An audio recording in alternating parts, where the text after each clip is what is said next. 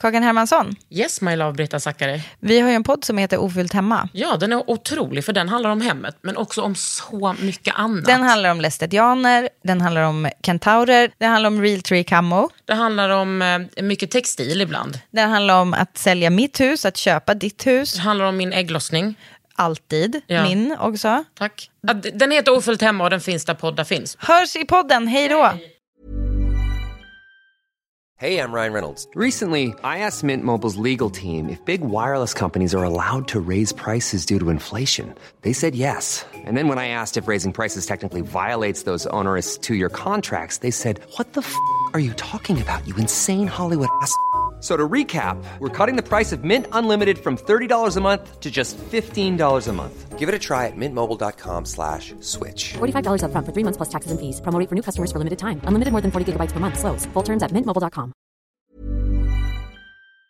Sanna Lundell. Herregud, vad har hon inte varit med om? Och hon är så stor person och idag så kommer hon hit. Hon har ridit hit på sin häst till mig i Hägersten för att vara med i Underhuden. Välkomna! Under huden med Kakan Hermansson.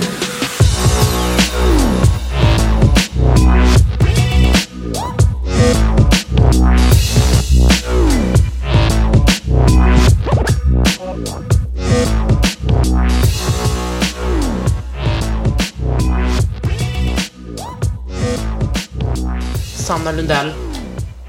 Äntligen. Om du fortfarande vill ha mig kan jag komma imorgon. ja, precis. Men jag vill det. Du är otrolig. Ja, vad gullig du är. Tack snälla. Vad mysigt det var när vi gjorde den här grejen för Storytel. Ja, det, det var verkligen underbart. Det var så, så där vill man ju bara att dagarna ska rulla på känner jag. Man får Typ. liksom ha lyssnat Ja. lite på bok och Ha typ en bokklubb och- med tjejer. Ja, helt underbart. Ja. Men du. Hur lever du ditt liv? Ja, det är den stora frågan höll på att säga. Det är alltid svårt att titta på sig själv utifrån. Ja. Försöka, man är ju, eh, eller man, jag ska säga att jag är, har liksom idéer om hur jag lever som inte stämmer. Till exempel så satt jag, jag utbildar mig själv till anhörigterapeut. Och då hela tiden så processar man ju grejer för att man liksom läser psykologi dagarna i ända. Och eh, jag har liksom haft en idé om mig själv att jag är väldigt självständig som person. Eh, och så skulle jag göra liksom min relationshistoria och konstatera att jag har varit singel i exakt i typ tre dagar i hela mitt liv. Det är ju till exempel en stor Och det har du liksom fattat nu när du är så 41. 43. 43 är det just det. Ja, och jag, när jag tänker på mitt liv och om någon skulle ställa frågan, då skulle jag vara så här, nej men jag är, nej, jag är, jag är jävligt, eh, gillar att leva ensam och så här. Så det, jag vet inte, hur lever jag mitt liv? Ja, men då ska jag försöka svara eh, att jag lever ju mitt liv som sambo nu för tiden och jag, eh, jag tycker att det har varit ett annorlunda såklart år. Jag har varit sjukt mycket hemma och kommit på att jag gillar det. Men också, du bor väl också i ett stall? Alltså, Ja. men ni har ett stall. Ja, precis. Och det, det är ju en stor eh, anledning till att jag gillar det såklart. Men, men också omvärderat lite grann. Alltså att vara igång hela tiden och att så här, eh, röra sig och bara springa runt. Springa liksom. Det är ju något att man springer ifrån någonting. Eh, så jag har också tyckt och tänkt så om mig själv att jag är en sån person som gillar det. Men sen så bara, nej det är inte alls det. Men det kan- är jätteskönt. Ja, men det, du kanske gillade det innan? Så kan det ju vara också. Absolut, absolut. Men Så kan det det också vara så att du kanske gillar det innan för att det är bra att ha något att göra så man slipper tänka typ? Ja, men väldigt mycket så tror jag. Mm. Väldigt mycket så. Och att, så här, att komma upp i en viss stressnivå är också lätt beroendeframkallande. Och så tycker man att man är så duktig. Så mycket att göra. Måste säga till alla att man har så mycket att göra också. Så jag börjar få utbränningssyndrom. Alltså att man är Ja, så liksom... ja. Att man så premieras också för det. Ja, det är det. Det Så är normaliserat. Verkligen. Men vänta, du utbildar dig till anhörigterapeut. För människor som eh, har familjer nära som är beroende av något. Substansmissbruk eh, och eller liksom olika typer av eh, spel, sex, kärleksmissbruk. Alltså det finns ju mycket annat också som, inte, alltså som kan utveckla beroende och missbruksbeteende. Så ja, absolut. Och det, jag är inte så jävla säker på att jag eh, kommer jobba som Alltså ta emot, ta emot klienter. Men jag har ju liksom, för, sen vi gjorde Djävulsdansen eh, och alltså för er som lyssnar då eh, så var det en dokumentärserie i två delar som handlade om hur det är att leva nära någon som har beroende. Och eh, den andra delen handlade om att leva nära någon som är psykiskt sjuk. Och efter det har ju vi föreläst jättemycket. Du och Ann? Ja, jag och Ann. Och jag ensam väldigt mycket. Och sen ombads jag att sätta igång en studiecirkel på Studieförbundet Vuxenskolan. Eh, under corona, vilket var jävligt bra för att föreläsningarna liksom uteblev ju då. Men då kände jag så här, shit vad mycket, alltså att hålla en studiecirkel, det är någonting annat än att föreläsa. För helt plötsligt kommer det ju massa människor med den här problematiken. Big Som du time. måste ta ansvar för. Ja, och det kan man inte göra om man inte är terapeut. Eh, och då att hela tiden vara tvungen att så här pinpointa att hej, jag är inte terapeut, jag kunnig inom det här området och det här är en kurs. Eh, och inte en terapi. Då kände jag så här, äh, men vad fan, jag måste ha, eh, jag måste kunna mer om det här. Eh, så att nu, nu utbildar jag mig, det är en två år lång utbildning. På heltid? Spännande. Mm, nej, det är på halvtid. Ja, men du, de som inte känner dig och ditt, känner till ditt liv, vad har du för eh, eh, relation till missbruk? Jag eh, är uppvuxen i en familj där beroendesjukdomen har funnits liksom i generationer. Men det var framförallt min pappa som utvecklade alkoholism när jag var liten. Och eh, under hela min... Och, och det, man kan väl säga att det var inte så otroligt dramatiskt på vissa sätt. För jag skulle säga att hans arbetsmissbruk, vilket är supervanligt, framförallt hos män, och man tar inte ens notis om det. Och det om något är verkligen normaliserat. Eh, var ju kanske, mm, vad ska man säga, starkare än hans alkoholmissbruk. Och han, hans, eh, det som kanske kännetecknade båda de här missbruken var ju frånvaro. Och det, det, han var helt enkelt inte hemma.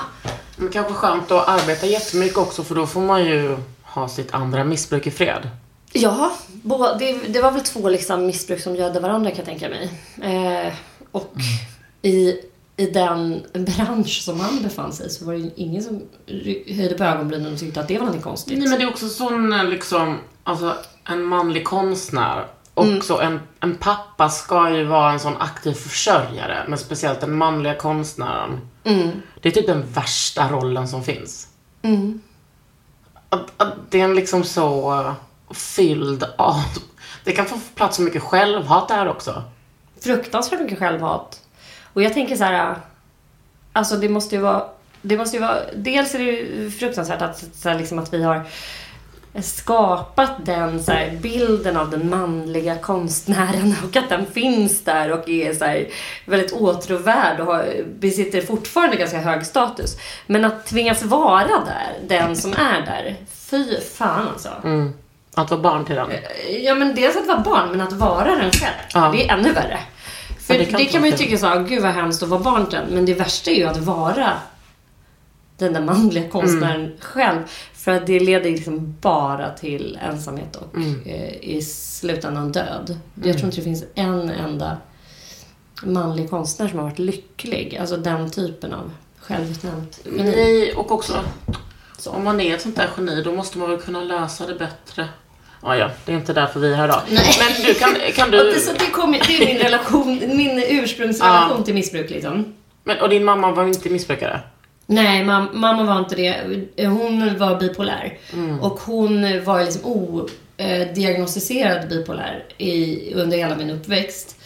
För eh, på den tiden så var svensk psykiatri väldigt färgad av freudiansk eh, psykoanalys och liksom, man var inte så himla diagnossugen. Eh, sugen. Alltså man vill inte slänga ur sig diagnoser till höger och vänster. På ett sätt kanske det var bra, men på ett annat sätt var det uruselt. Och i hennes fall, med hennes diagnos, så skulle jag säga att hennes liv, eh, alltså, ja, hon, det är helt enkelt waste of life att inte låta henne bli medicinerad.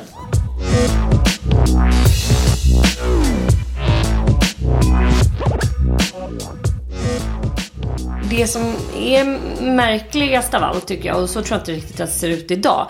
Att båda de här sjukdomarna då eh, drabbade ju mina föräldrar. Och eh, ing, det här var ju två sjukdomar som på den tiden hade extremt låg status. eh, För det första. Eh, och att väldigt, väldigt många människor inte ansåg ens att det var sjukdomar på den tiden. Nej, fortfarande. fortfarande är det ju så liksom att så här, är man alkis eller är det bara självvalt liksom, slöseri med tid? Typ, att man super bort sitt liv.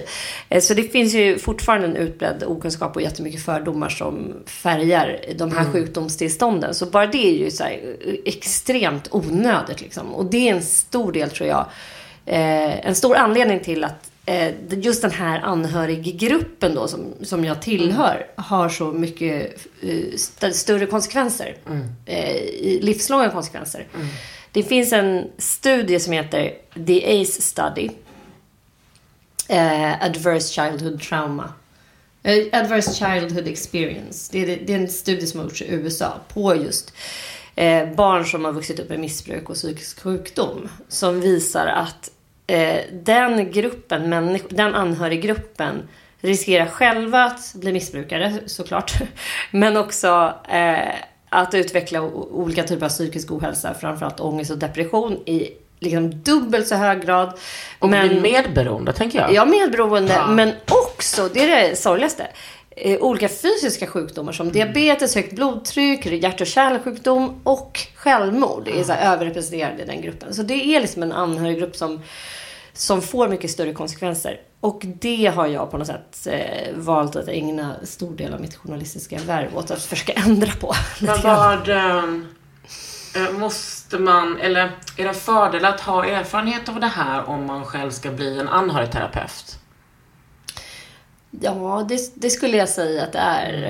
Eh, det, det, det är väl lite delade meningar om det. Man får ju aldrig liksom gå in eh, i sin egen historia när man möter en annan människa. Men däremot så tror jag att det är alla typer av erfarenheter av att på ett eller annat sätt må dåligt är väl jättebra i mötet med en patient eller med någon som inte har det så lätt. alltså, jag, jag tänker, alltså jag fattar ju att du har mått piss, men du verkar liksom väldigt sammanhållen nu.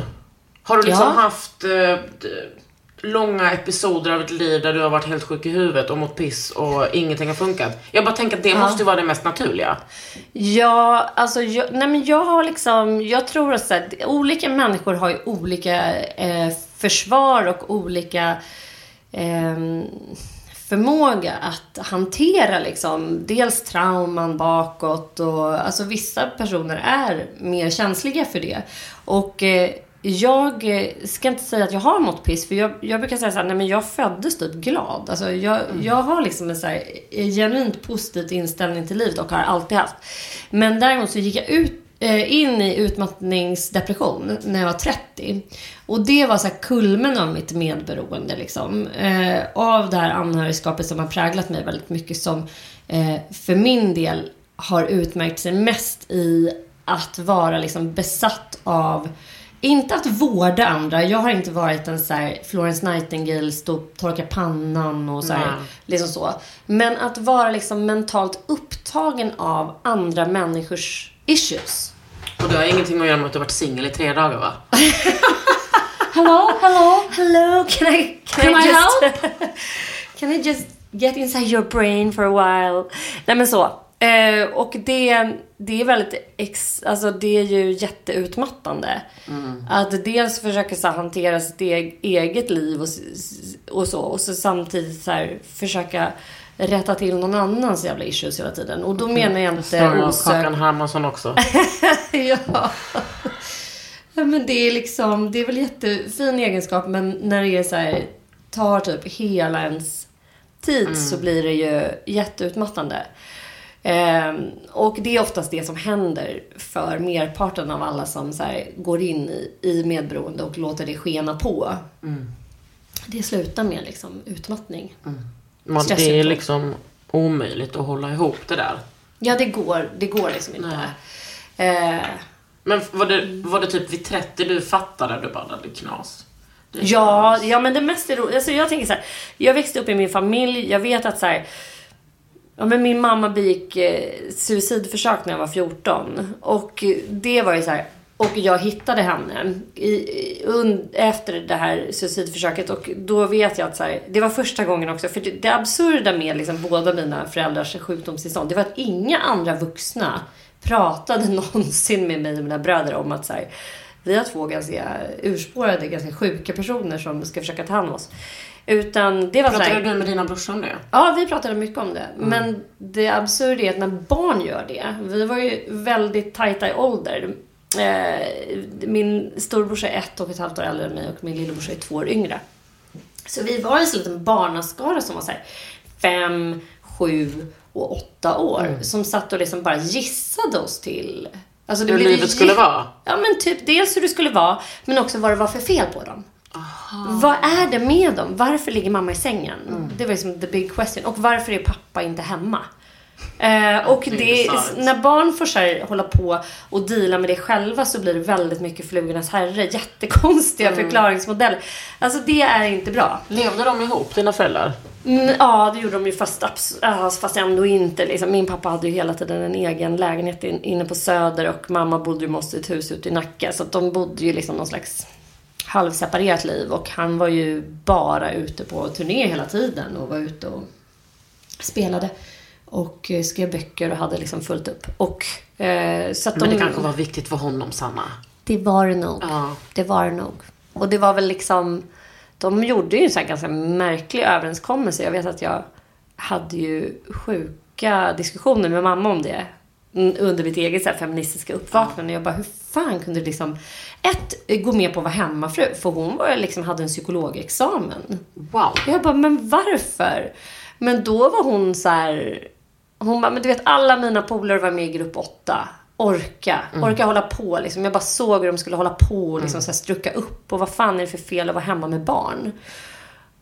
Och vad är fan är det för fel att vara hemma med barn egentligen? Men då, då ändrade det sig. Jag bara, jo men ditt stora jävla fel, det var att du typ inte krävde att få så här pensionspengar. Att den här rika farsan då, som ändå jobbar hela tiden, varför betalar inte han en pensionspeng till dig? Varför gick du ut som en förlorare i skilsmässan? Men när skilde de sig då?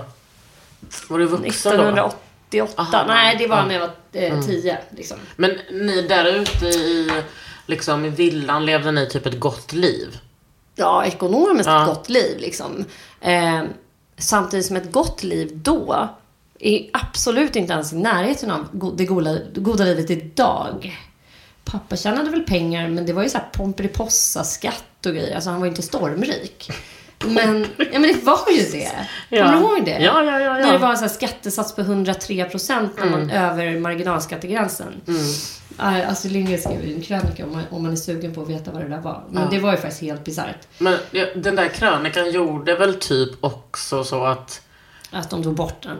Ja, och att de så här, sossarna förlorade jättemycket röster. Ja, det blev väl typ ett tillfälligt blå, blått styre Ja. tror jag. Och de skakade om lite. Ja, att så här, men någon jävla måtta får Ja. vara här. 103 procent. Ja, det var ju, alltså det var ju att man betalade mer skatt än man tjänade. Liksom. Mm. Om man tjänade en viss... Mm. Ja, nej men så att det var liksom, det leder ju ingen nöd på oss eh, ekonomiskt och ingen nöd. Och jag ska säga så här, min mammas bipolära sjukdom, den, den är, den, sjukdomen kännetecknas ju av skov, så hon var inte sjuk hela tiden. Men ändå att gå och vänta på de där skoven.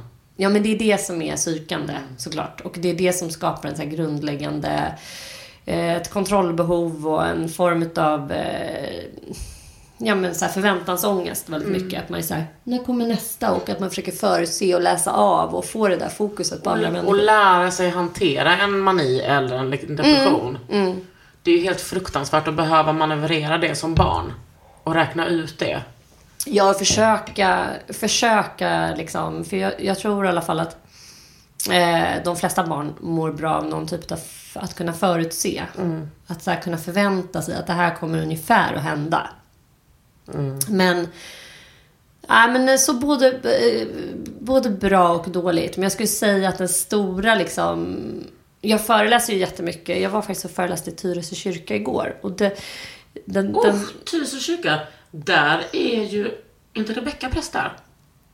Vem? Rebecka? En lesbisk präst. Mm, jag var, det här var alltså, det var en del av Tyresö församling i det här centrumet, en sån här 70-talskyrka. Hon kanske är i den vackra, fina kyrkan, ute i slottet.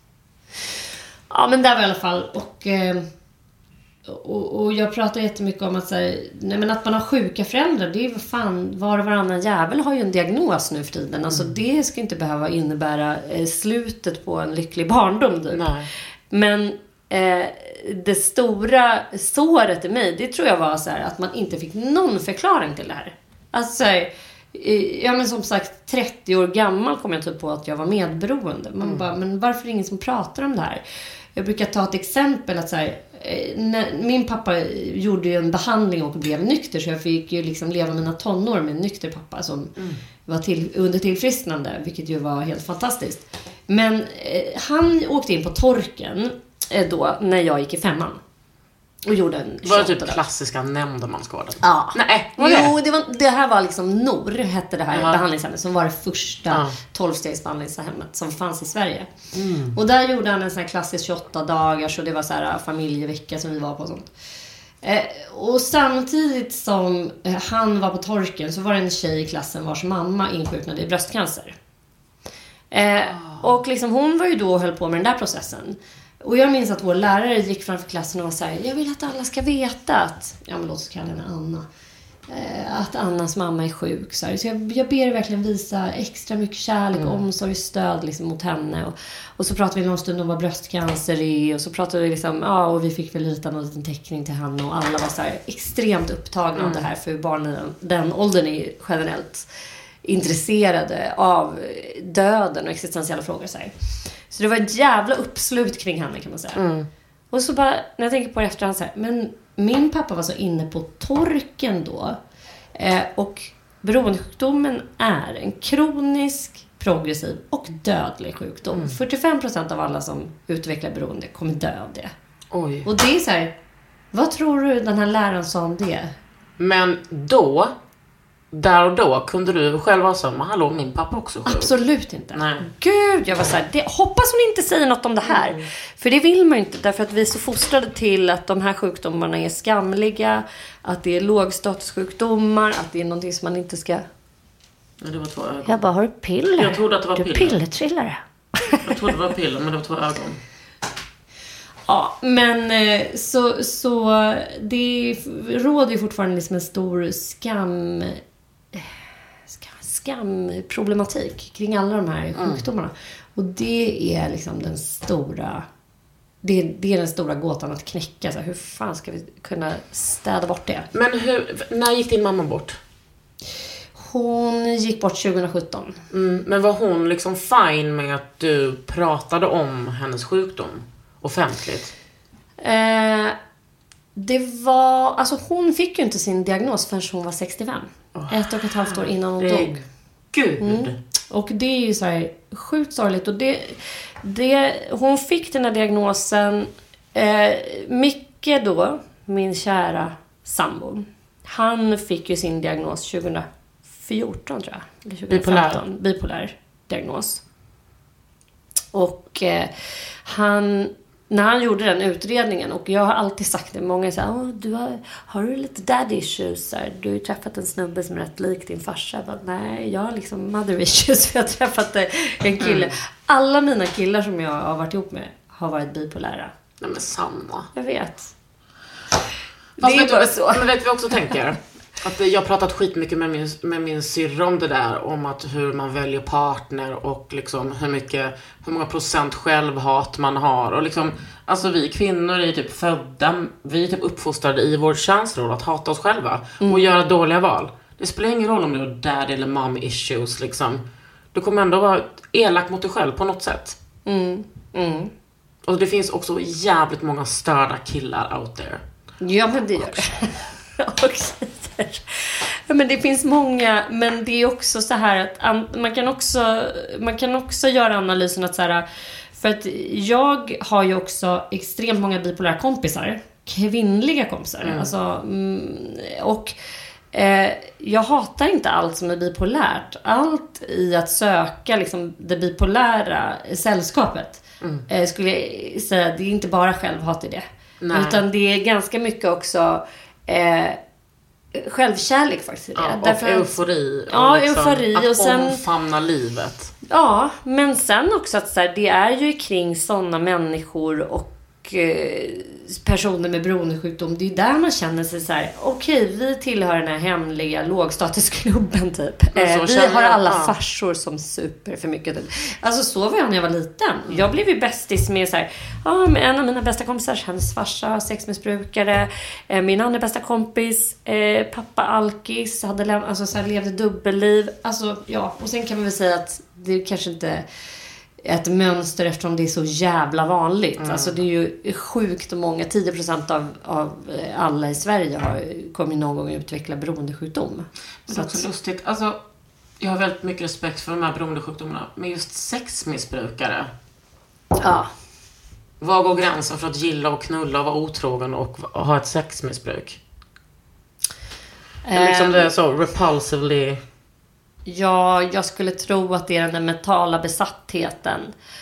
Eh, och så här, jag tycker det är ganska intressant att titta på beroende som en relationell eh, sjukdom. Liksom att så här, okej, om vi tänker oss att alla har någon typ av självhat. Hur ska vi trösta den känslan i oss? Antingen så, så ringer man till en vän liksom.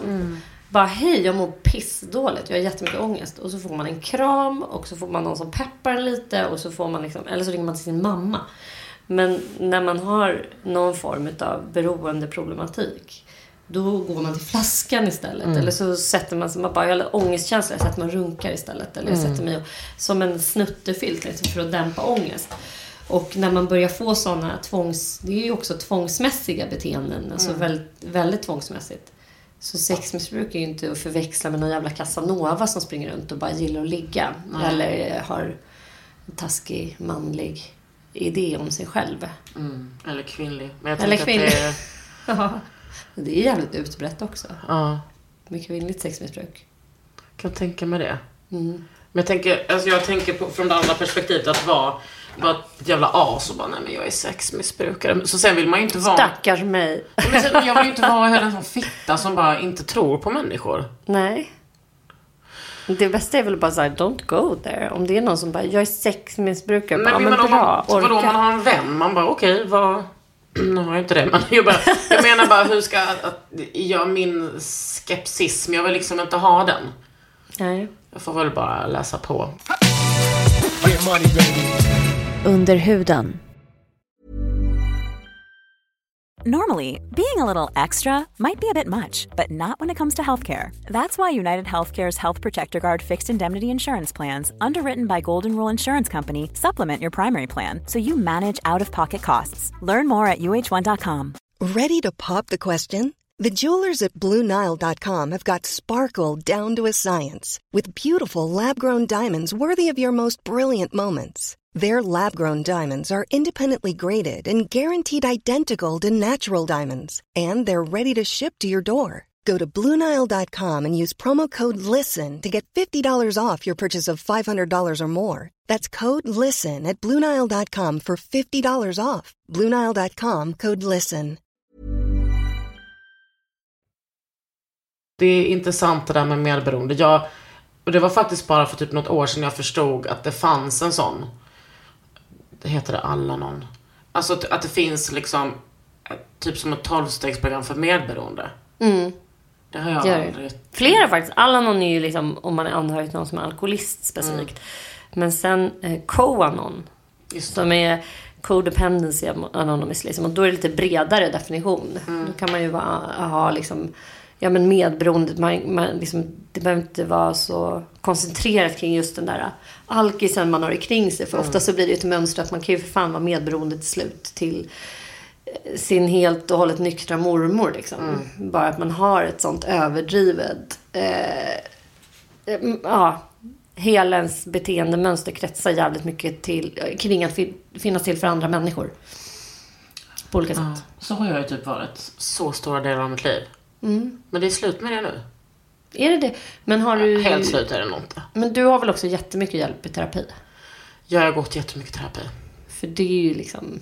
Det Ja, är väl också, också ett jätte... Ja, ja, men jag har ju gått skitmycket. Jag började gå i terapi när jag var 20. Och eh, sen hade jag liksom ett uppehåll och sen började jag då i så här anhörig medberoendeterapi när jag var 27.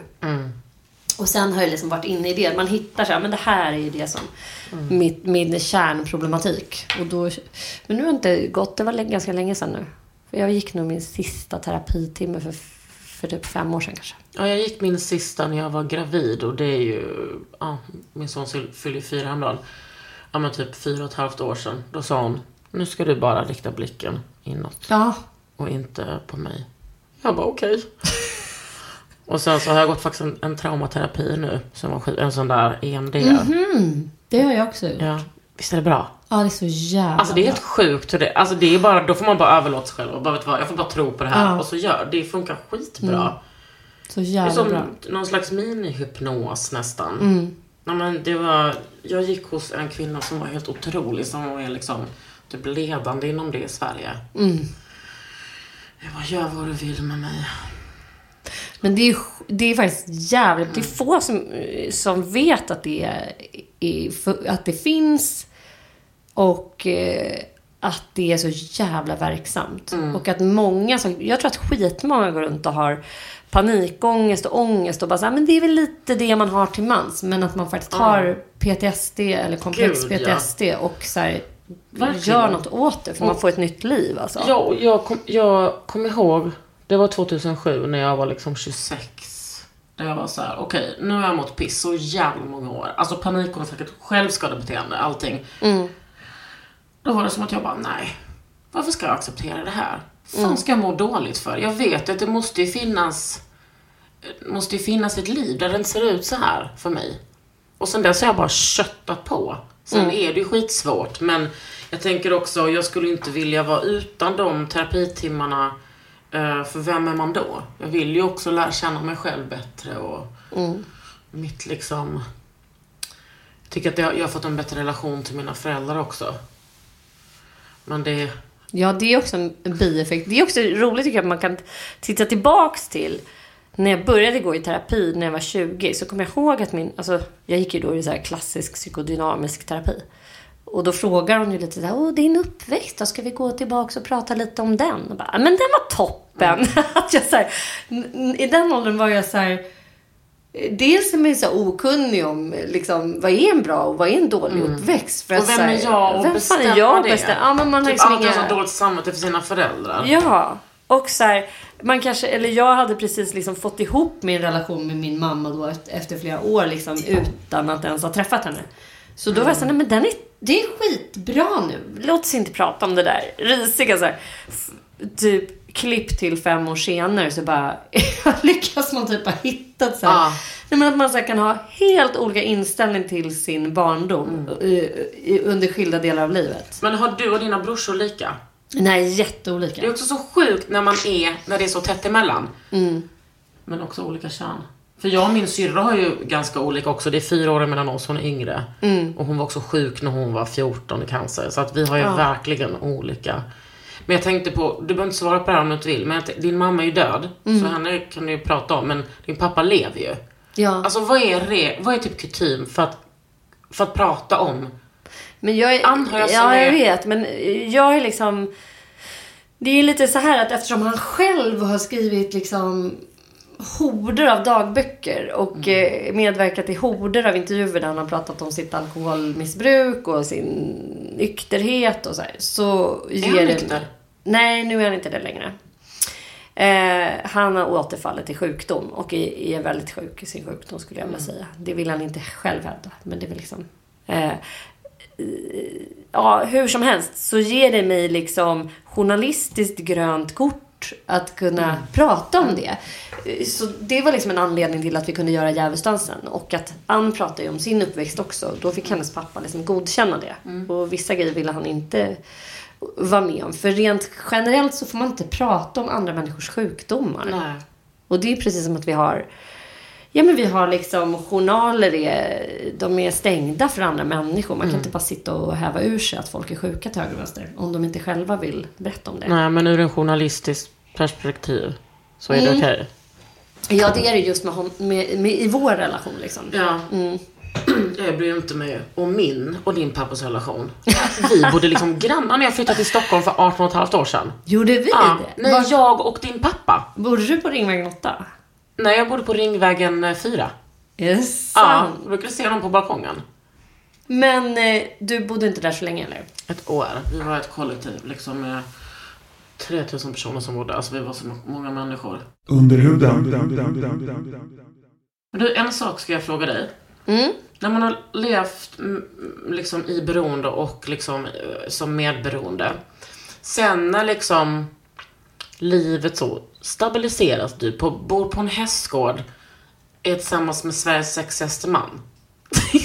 Nej, också att du skakar på huvudet. Du bara, who? Nej men jag menar bara, du har, eller utåt sett, ett stabilt liv. Ja, men Du det tar har jag. hand om dig. Hur blir det för dig när du så stannar upp och bara, vänta nu har jag inte alla de här signalerna till mig att jag måste vara eh, på min vakt hela tiden. Jag måste inte eh, vara beredd på liksom en till, Katastrof. ja, Nej men det där är ju en sån lång resa.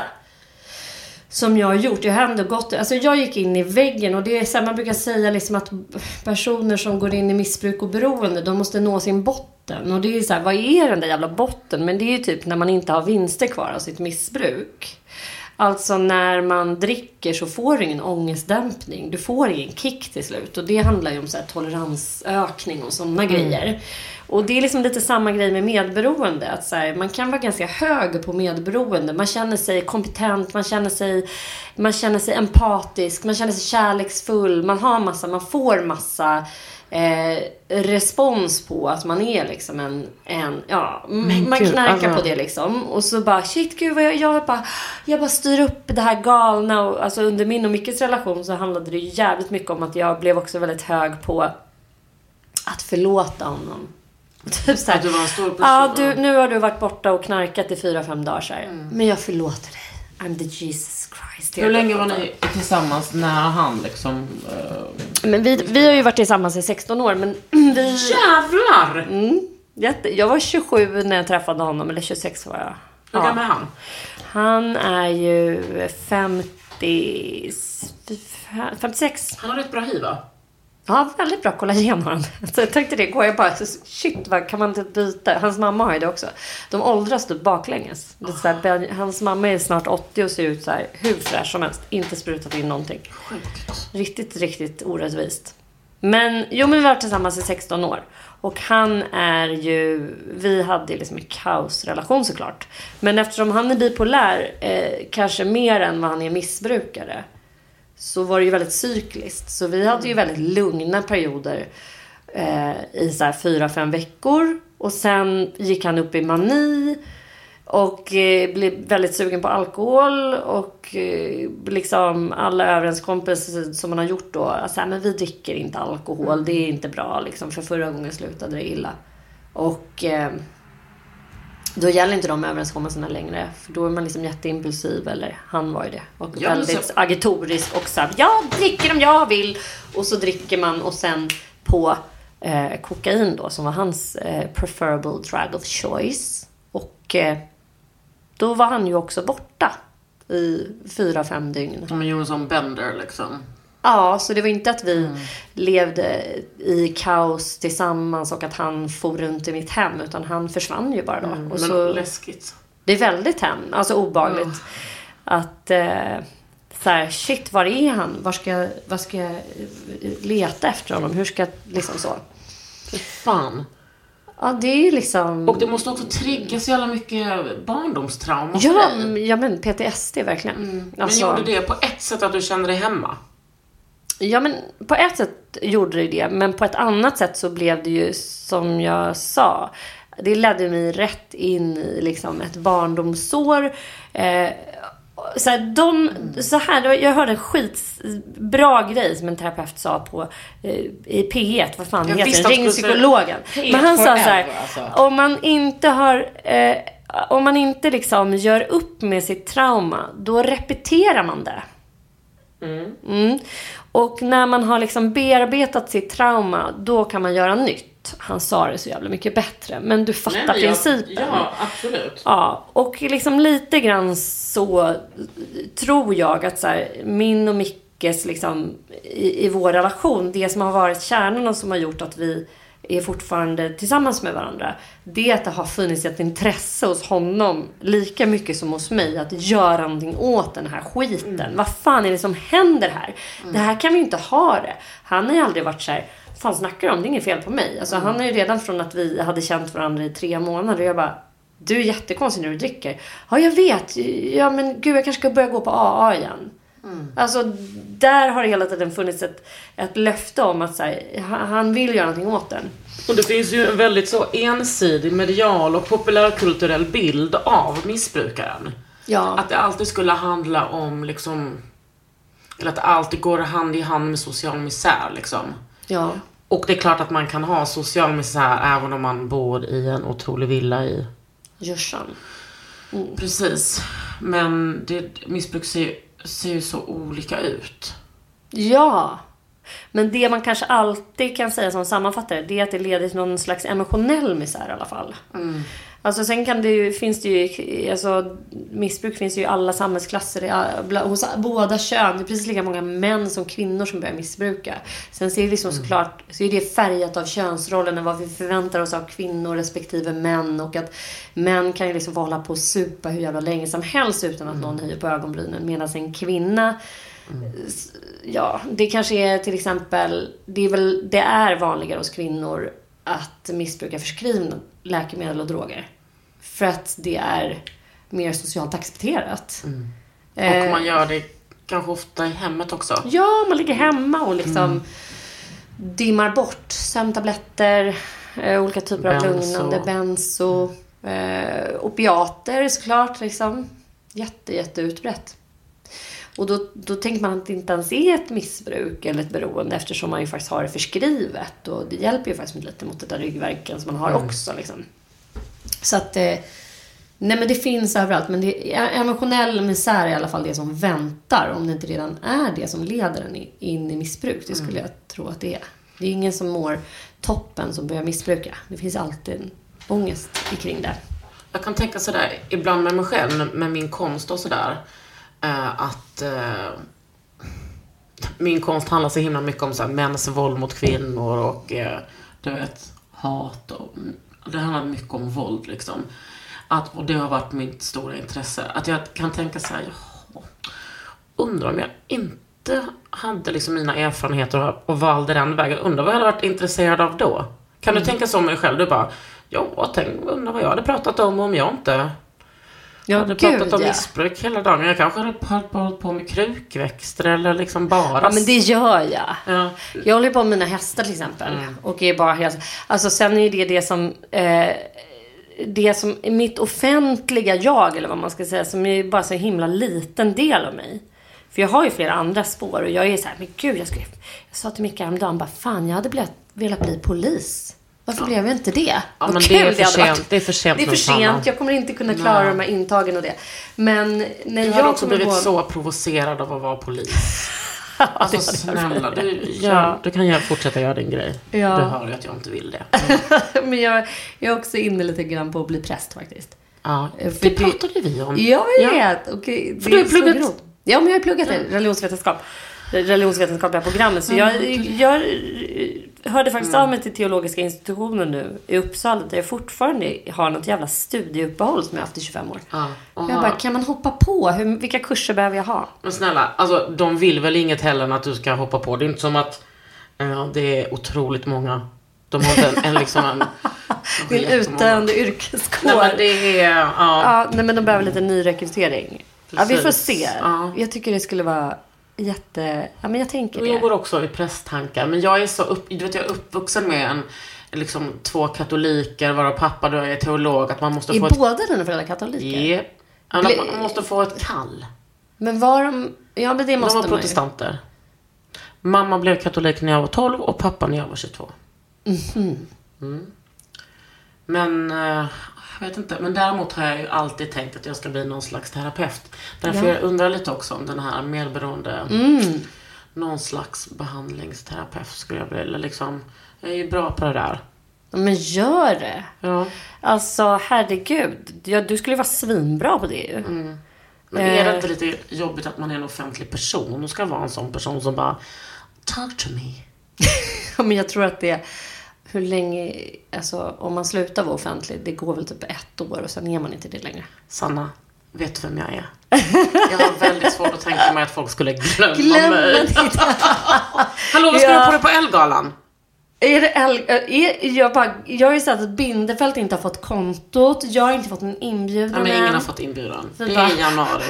Ja, okej. Här får man inside info. Mm. Oj, jag ska börja planera då faktiskt. Oj, oj, oj vad spännande. Kanske får köra en prästkåpa. En sexy. En sexig En sån transparent med en sån... eh, Ja, med lite såhär... Mm, mm. Jag ska vara så sexy. Det blir fem Fan, ombyten. Men ska du leda den? Ja, det blir fem ombyten och sen en på efterfesten. Äh, fy fan vad ljuvligt. Ja, så det kommer bli väldigt roligt. Gud vad roligt. Ja. Eh, Tack för att du vill komma hit. Tack snälla du. Jag heter Kakan. Jag heter Sanna. Det här är Under huden.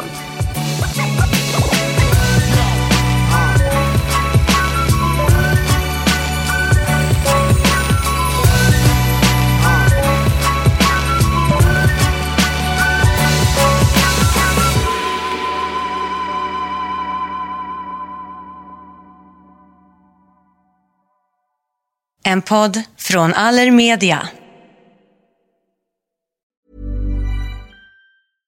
Hey, it's Paige DeSorbo from Giggly Squad. High quality fashion without the price tag. Say hello to Quince. I'm snagging high-end essentials like cozy cashmere sweaters, sleek leather jackets, fine jewelry, and so much more. With Quince being 50 to 80% less than similar brands. And they partner with factories that prioritize safe, ethical, and responsible manufacturing. I love that. Luxury quality within reach. Go to quince.com slash style to get free shipping and 365 day returns on your next order. Quince.com slash style. Hey, it's Paige DeSorbo from Giggly Squad. High quality fashion without the price tag. Say hello to Quince. I'm snagging high-end essentials like cozy cashmere sweaters, sleek leather jackets, fine jewelry, and so much more. With Quince being 50 to 80% less than similar brands. And they partner with factories that prioritize safe, ethical, and responsible manufacturing. I love that. Luxury quality within reach. Go to quince.com slash style to get free shipping and 365 day returns on your next order. Quince.com slash style.